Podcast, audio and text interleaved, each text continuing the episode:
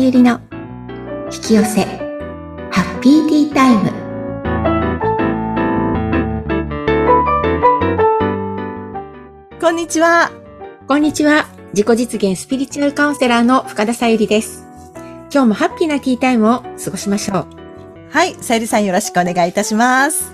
よろしくお願いしますはい、前回から引き寄せについてお話を伺っていますけれども、はい、はい、また前回とは違ったポイントがあるということで。え、はい。そうなんですえっと前回はイメージした時にその願った自分になった状態の気持ちもイメージと一緒に味わってくださいねっていう話をしたんですけれども、はい。それだけじゃないよっていうことで、はい。まあそれは第一ステップです。第2ステップ、今日は行きましょうか。はい。第二ステップはですね、その願った、うーんと、願いが叶った自分を維持する。つまりご機嫌で居続けるってことなんです。ああ、維持する。前回もね、ちょっと話が出たと思うんですけれど、はい。うん。これがね、多分ね、皆さん一番難しいんだと思うんです。わかる。ね、うん。そうなんですよ。はい。この、これが多分続かないので、うん。あれ、願ったのにならないっていうことなんですよ。はい。そう。だから、あの、じゃあ、どうやったら願いが叶った状態を続けられるか、ご機嫌でいる状態を続けられるか、なんですけども、一つは、えっと、前回もね、ちょっとお話ししちゃったんですけれども、自分の気持ちをよくモニターする。今私はどんな状態どんな状態って。うん。で、その時に比較するのは、願いが叶った時の、あの一番最初に感じた気持ちと一致しているか。はい。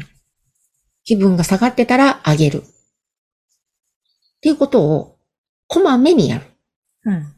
ていうことが一つ。はい。で、もう一つは、あの、だいぶ前にも、ちなみさんから、それ無理ですって言われたことですけど、 はい。起きた出来事に自動反応しない。自分で自分の気持ち、考え方を選択する。選択し直す。うん。うん。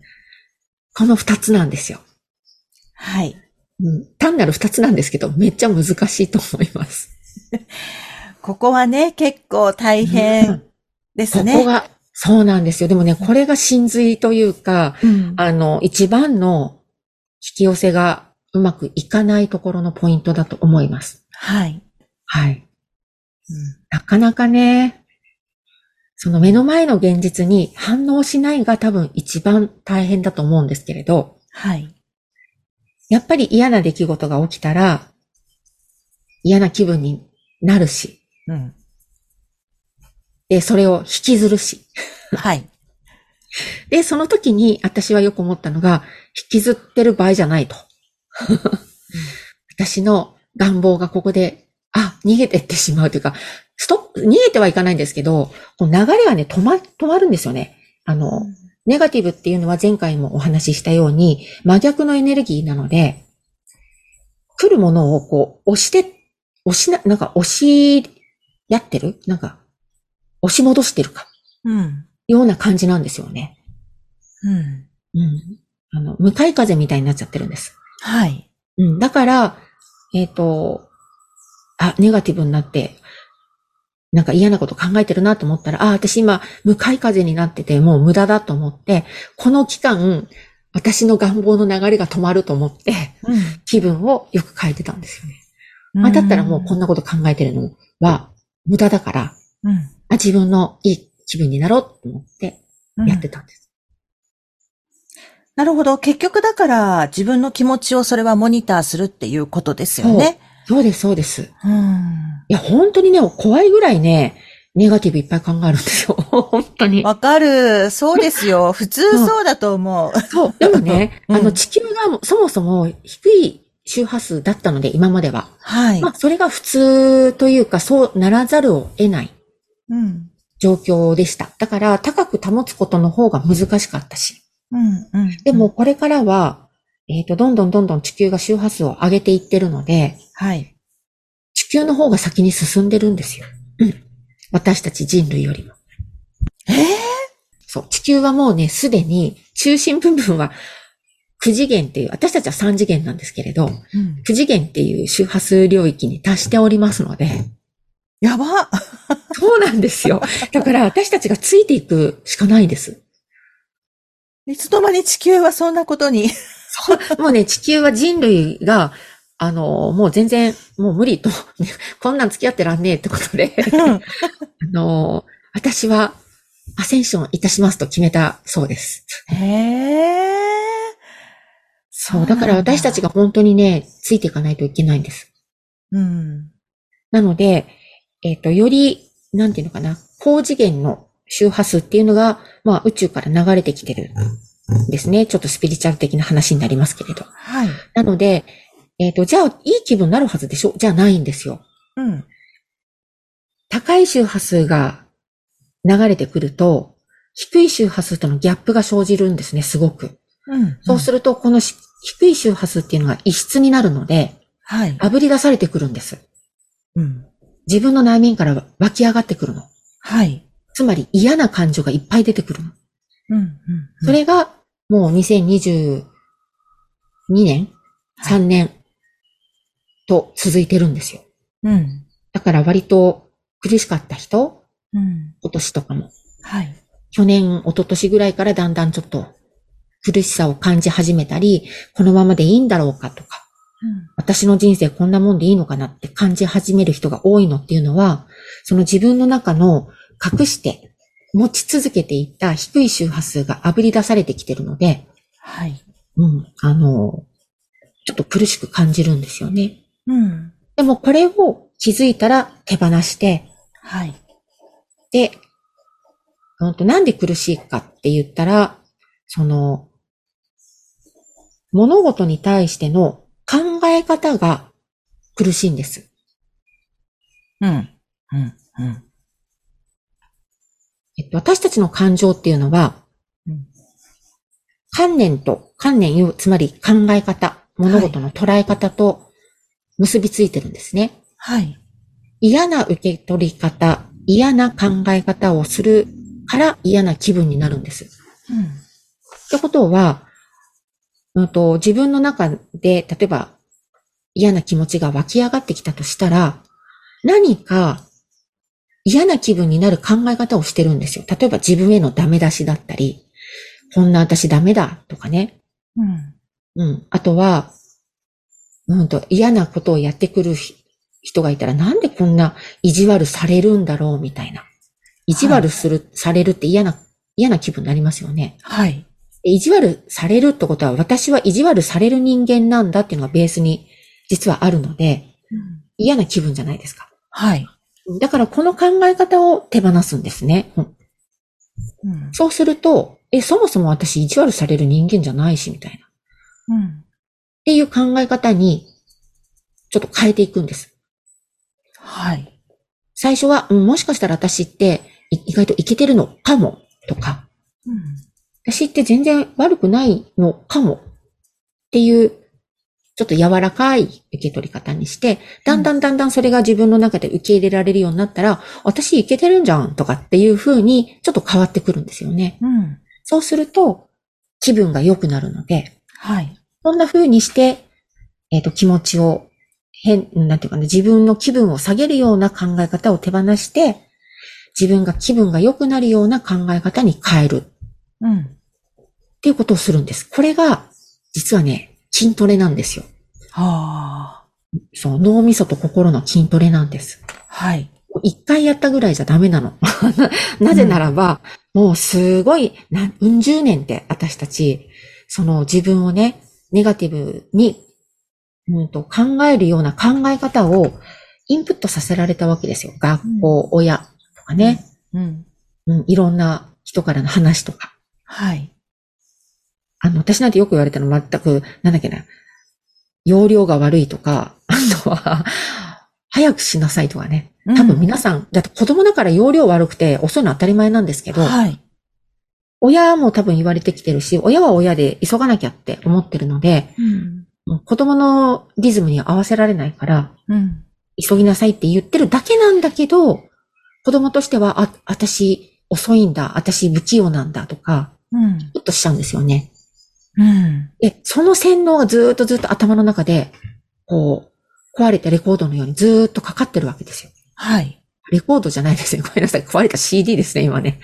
いや、でもレコードでしっくりきましたよね。レコードって何っていう方もいるかもしれないんで。そう。なので、それをまず取り払うんです。その壊れたレコード、CD を。うん。で、新たなものにインプットする。で、これは自分でできる場合もあるし、やっぱりこれね、深いところに入ってるのって、そもそも自分の中にその CD が回ってることすら気づいてないんですよ。あまりにも普通だから。はい。うん。なので、えっ、と、そういう意味でね、えっ、と、セッションとか他の人から言われること、セッション。ンで言われたり、あとはお友達はあんまり言わないと思うんですけど、家族から言われることとか、身近だから結構ね、うんぐさっと刺さることも言ってくると思うので、うん。そういう言葉を、あ、もしかしたらって思ったり、うん。あるいは、あの、目の前の現れてるのは全部自分なので、目の前の嫌な人の中に自分の投影を見つけて、その観念を見つけてったり。でもね、嫌がってるから見つかんないんですよ、これ。うん。でそもそもないと思いたいので、はい。私これできてるしって思うんですよ。うん。うん、でもね、できてないから起きるんですよね。うん目の前の嫌な出来事っていうのはできてないから起きるんですよ。過去の自分がね。はい。うん、じゃあどうするかって言ったら、起きた出来事に反応したら今までのまた壊れた CD を回すことになるんです。うん反応し続ける。はい。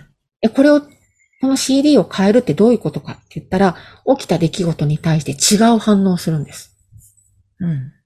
うん、例えば、今まで何か言われるとすぐ、ああ、私が悪かったんだってすぐごめんごめんって謝ってた人は、謝らないっていう選択をするとか。うん。うん。うん。うん。まあ、そのくらいでも全然 OK なんです。はい。うん。あとは、今までだったら、すぐに行動してたのをやめて、まずはいい気分になることをやってみるとか。うん。うん。なんかね、行動を変える、思考を変える。私って本当ダメだと思ってたら、あ、この考え方をやめようと思って、もしかしたら私、いけてるかも。だって、もともと私、愛の存在で、すべての可能、可能性、才能っていうのが、自分の中にあるんだよねっていう、そういえば言ってたよねって。うん。うん、今よくわかんないけど、もしかしたらそうなのかなって思ってみようとか。そんなのでもいいので、うん。そういうのをね、やり始めると変わります。でも、本当のブラインドスポットっていう、なんていうのかな、自分が目に見えない、本当に隠れてしまってるところって気づかないので、はい。自分の中の手放しいろいろやってるんだけれども、なかなかこの先進まないっていう状態になったら、本当にブラインドスポット、うんと、本当になんだ頭の後頭部にあるようなところに米粒がついてるみたいなことがあるので、はい。これはもうヒーラーさんに取ってもらったりとか、うんセッションして外したり、ブロックを外したり、うん。で、するといいと思います。なるほど。うん。まあ、そんなことをやりながら、あの、いい気分でいるってことをし続ける。はい。やっぱり大切なんですね。いい気分でいること。めっちゃ大切です。ね要はね、トータルの自分がいろんなことを引き寄せてるので、え。うんトータルマイナスだったらマイナスなんのことがやっぱり現実で多くなるんですよね。はい。うん。だから一日のうちで本当に半分以上いい気分で過ごせてるかどうかうん。って、まず第、最初のステップですよね。うんねえ。うん。なんかいろいろ考えちゃいました。どんなこと考えました例えば、だから前回と、まあね、今回続いているので、うんそう。うーん、確かに、悪くはないけど、そう。良くはないなっていう時そう間なんですよが圧倒的に多いなと思って。そうなんですよ。で、これを大抵の方は、うんよしとしちゃうんですよ。そうすると、そんなもんだな人生はの人生を歩んでいくんです。うん本当に最高に幸せになりたかったら、最高な幸せな自分を、いかに一日のうちで多く感じるかなんですよ。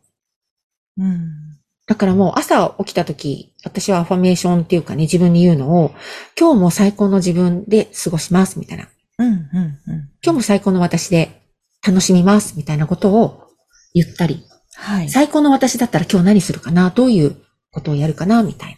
うんうんうん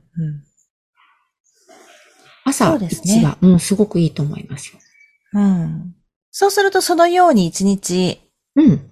きっと過ごせるように自分で選択もそう。しやすかったり安くなるするかもね。うんそう。 でも大体昼時になると下がってますから。そうそう。朝午前中まではね。 そう。それとかね、あと、電車に乗った瞬間もう下がりますからね。確かに。 そう。私はよくあったのが、あの、家出る前、朝起きた時気分がすごくいいんですけど、うん時間がないとか、あとかって思った瞬間に、はい。もうグラウンディング外れてるので、まあでそりゃそうですよよくね。忘れ物するんですよ。ああ。で、その時に、ああ、外れてた私って思うんですよ ね。確かに焦ってたと思って。うん。でも、その焦りながらも言い聞かせるんですよ、ちゃんと自分に。あうん、私今ずれてるなと思って、あの、お落ち着こうとか、あとは、あ、大丈夫、間に合うからってやるけど、あの、やっぱり気になってるので。 もう大概出てくる。だから昔はね、もう外れっぱなしだったんです。そんな気づくことも知らなかったので、うん。もう大体、あのー朝はもう無理なんですね。私、いつもめ、もう、猛ダッシュで出ていくような日程だったの で。大概、あの、前の晩に用意しておかないと、絶対に朝は忘れるんです。なるほど。だから前の晩にカバンの中に入れる。うん、で、カバンに入らないものは、玄関に置いておく。うんだけど、もう出る瞬間置いてくんですよ。いつそもう、。忘れるんだよね。そう。え、玄関に置いといたのに、直前まで荷物持ったのになんでみたいな。別のもの持った瞬間。そう。 私だから前、靴の上とかに置い、靴潰れちゃうけど、 靴の上に置いたりとか。 履いていく靴の上に。もう、わかります。